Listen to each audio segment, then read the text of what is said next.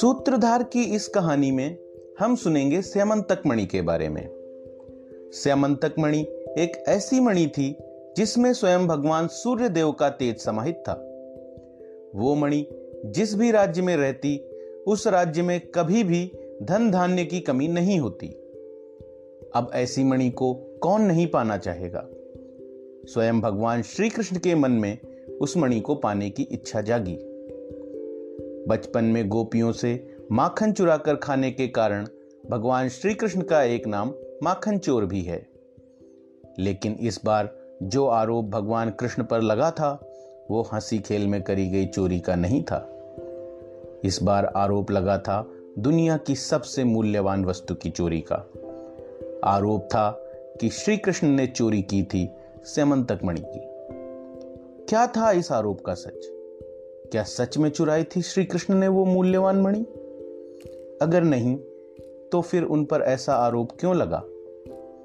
इन्हीं प्रश्नों के उत्तर मिलेंगे हमें आज की इस कथा में। भगवान श्री कृष्ण की पत्नियों जाम्बवंती और सत्यभामा के तार भी इसी कथा से जुड़े हुए हैं। तो फिर बिना समय व्यर्थ किए सुनते हैं इस रोचक कथा को और जानते हैं इससे जुड़े हुए सारे प्रश्नों के उत्तर। अंधक वंशी यादवों के राजा सत्रजीत भगवान सूर्यदेव के परम भक्त थे। सत्रजीत ने वर्षों तक सूर्यदेव की आराधना की। एक दिन सुबह सुबह सत्रजीत रोज की ही तरह सूर्य वंदना कर रहे थे कि भगवान सूर्यदेव स्वयं उनके सामने प्रकट हो गए।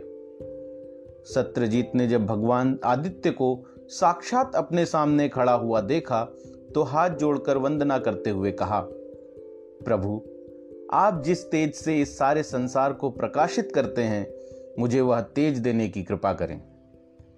सत्यजीत के ऐसा कहने पर भगवान भास्कर ने उन्हें दिव्य सैमंतक मणि दी। यह मणि सूर्य के तेज से प्रकाशित थी और उसको अपने गले में पहनकर जब सत्यजीत ने अपने नगर में प्रवेश किया तो सभी लोगों को लगा, स्वयं सूर्यदेव पधारे हैं। सत्रजीत ने वह मणि अपने प्रिय छोटे भाई प्रसेनजीत को दे दी। वह मणि अंधक वंशी यादवों के घर में समृद्धि लाती रही। वह मणि जहाँ भी रहती, उसके आसपास के क्षेत्रों में समय पर वर्षा होती और लोग सभी रोगों से मुक्त रहते। जब भगवान श्री कृष्ण को उस मणि के बारे में पता चला तो उन्होंने प्रसेन से मणि को पाने की इच्छा व्यक्त की। परंतु प्रसेन ने उनको मणि देने से मना कर दिया। एक दिन प्रसेन उस मणि को अपने गले में पहनकर शिकार खेलने के लिए गए। वहाँ प्रसेन एक शेर के हाथों मारे गए और वह शेर उनकी मणि अपने मुँह में दबाकर भाग गया। महाबली ऋक्षराज जाम्बवान ने जब शेर को अपने मुँह में मणि दबाए भागते हुए देखा तो उन्होंने शेर का वध कर दिया और मणि लेकर अपनी गुफा में चले गए। अगर आप लोग सोच रहे हैं कि क्या ये जाम्बुआन वही हैं तो आप सही सोच रहे हैं। ये वही ऋक्षराज जाम्बुआन हैं, जिन्होंने सीता माता की खोज में भगवान श्री राम की मदद की थी। इधर जब कई दिनों तक प्रसेन का कोई पता नहीं चला तो अंधक वंश के लोग संदेह करने लगे कि हो न हो, इसमें श्री कृष्ण का ही हाथ है। उन्होंने पहले भी प्रसेन से मणि मांगी थी, और प्रसेन ने उन्हें मणि नहीं दी। इसलिए उन्होंने मणि को चुराने के उद्देश्य से प्रसेन को या तो बंदी बना लिया है या उसका वध कर दिया है। सत्यजीत ने द्वारका आकर भरी सभा में सबके सामने श्री कृष्ण पर आरोप लगाते हुए कहा, माखन चुराते चुराते रत्नों की चोरी कब से करने लगे यशोदानंदन? मेरे प्रिय भाई को तुमने जहाँ भी छुपा कर रखा है, उसे मणि समेत वापस कर दो। भगवान श्री कृष्ण ने मणि नहीं चुराई थी। फिर भी उन पर मणि चुराने का आरोप लग रहा था और लोग तरह तरह की बातें कर रहे थे। इस कलंक से मुक्त होने के लिए श्री कृष्ण ने मणि को ढूँढने का निश्चय किया और जंगल में चले गए। जंगल में प्रसेन के घोड़े के पैरों के निशानों का पीछा करते हुए श्री कृष्ण को प्रसेन की और उसके घोड़े की लाशें मिली। लेकिन वहाँ मणि का कोई निशान नहीं था। थोड़ी दूर पर ऋक्षराज के द्वारा मारा गया सिंह भी पड़ा मिला। ऋक्ष के पैरों के निशानों का पीछा करते हुए भगवान श्री कृष्ण जाम्बुआन की गुफा तक पहुँच गए। श्री कृष्ण ने गुफा के अंदर जाने का निश्चय किया।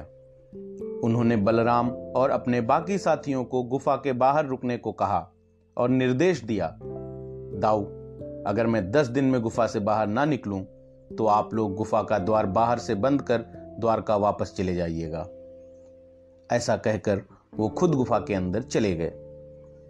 गुफा के अंदर श्री कृष्ण और जाम्बुआन के बीच घमासान द्वंद्व हुआ। महापराक्रमी जाम्बुआन ने भगवान वासुदेव के साथ 21 दिन तक द्वंद्व किया। बलराम और अन्य लोग 12 दिनों तक गुफा के बाहर बैठे रहे और अंत में भगवान वासुदेव के निर्देशानुसार गुफा का दरवाज़ा एक बड़े पत्थर से बंद कर द्वारका चले गए। पूरा द्वारका शोक में डूब गया। इधर अंततः 21 दिनों बाद महाबली जाम्बुआन शिथिल पड़ने लगे। उन्होंने सोचा, इस संसार में उनसे भी अधिक बलवान कौन हो सकता है? कहीं ये भगवान राम के ही अवतार तो नहीं है? ऐसा सोचते ही जाम्बुआन लड़ना छोड़कर श्री कृष्ण के सामने हाथ जोड़कर घुटनों पर बैठ गए और बोले, भगवान, मुझे क्षमा करें। मैं आपको पहचान नहीं सका। इतने वर्षों बाद पुनः आपके दर्शन पाकर मैं धन्य हो गया। श्री कृष्ण ने जाम्बुआन को उठाकर गले से लगा लिया और सैमंतक मणि के विषय में बताया। जाम्बुआन ने कहा, भगवान, यह मणि मेरे किसी काम की नहीं है। मैं सहर्ष आपको यह मणि भेंट करता हूँ। परंतु बदले में आप मेरी पुत्री जाम्बुवंती से विवाह कर उसे धन्य कर दीजिए। श्री कृष्ण ने जाम्बुआन की शर्त मान ली। भगवान श्री कृष्ण सैमंतक मणि लेकर जाम्बवंती के साथ द्वारका आ गए और भरी सभा में सभी के सामने वह मणि सत्यजीत को दे दी। इस प्रकार भगवान श्री कृष्ण ने अपने ऊपर लगे मिथ्या कलंक को दूर किया और सत्यजीत ने अपनी पुत्री सत्यभामा का विवाह श्री कृष्ण से कर दिया। कुछ समय बाद वारणाव्रत की आग में पांडवों के जल जाने की खबर सुनकर श्री कृष्ण और बलराम हस्तिनापुर गए। उनकी अनुपस्थिति का फ़ायदा उठाकर शतधनवा ने एक रात सत्रजीत का वध करके उनसे सेमंतक मणि चुरा ली और अक्रूर जी को दे दी।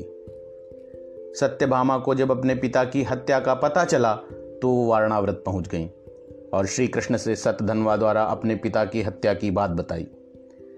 श्री कृष्ण जी तुरंत ही बलराम जी के साथ द्वारका लौट आए। श्री कृष्ण और शतधनवा में घमासान युद्ध हुआ और शतधनवा वहाँ से भाग खड़ा हुआ। भगवान वासुदेव ने उसका पीछा किया और उसे मिथिला के पास पकड़कर उसका वध कर दिया। लेकिन सेमंतक मणि उसके पास नहीं मिली। उस समय अक्रूर जी काशी में थे। जब अक्रूर जी काशी से वापस आए तो श्री कृष्ण ने उनसे मणि के बारे में पूछा और अक्रूर जी ने बिना किसी विरोध के मणि श्री कृष्ण को दे दी। श्री कृष्ण इस बात से अत्यंत प्रसन्न हुए और उन्होंने मणि अक्रूर जी को उनके ही पास सुरक्षित रखने को कहा। उन्होंने अक्रूर जी को यह भी निर्देश दिया कि मणि सदा द्वारका में ही रहनी चाहिए। ये वही अक्रूर जी हैं जिनको कंस ने गोकुल भेजा था, कृष्ण और बलराम को मथुरा लेकर आने के लिए। अक्रूर जी को इस बात का पता चल गया था कि कंस उन दोनों को मारना चाहता है। अक्रूर जी ने यह बात श्री कृष्ण जी को बता दी और उन्हें कंस को मारने के लिए प्रेरित किया। इसके बाद श्यामंतक मणि का क्या हुआ, नहीं पता।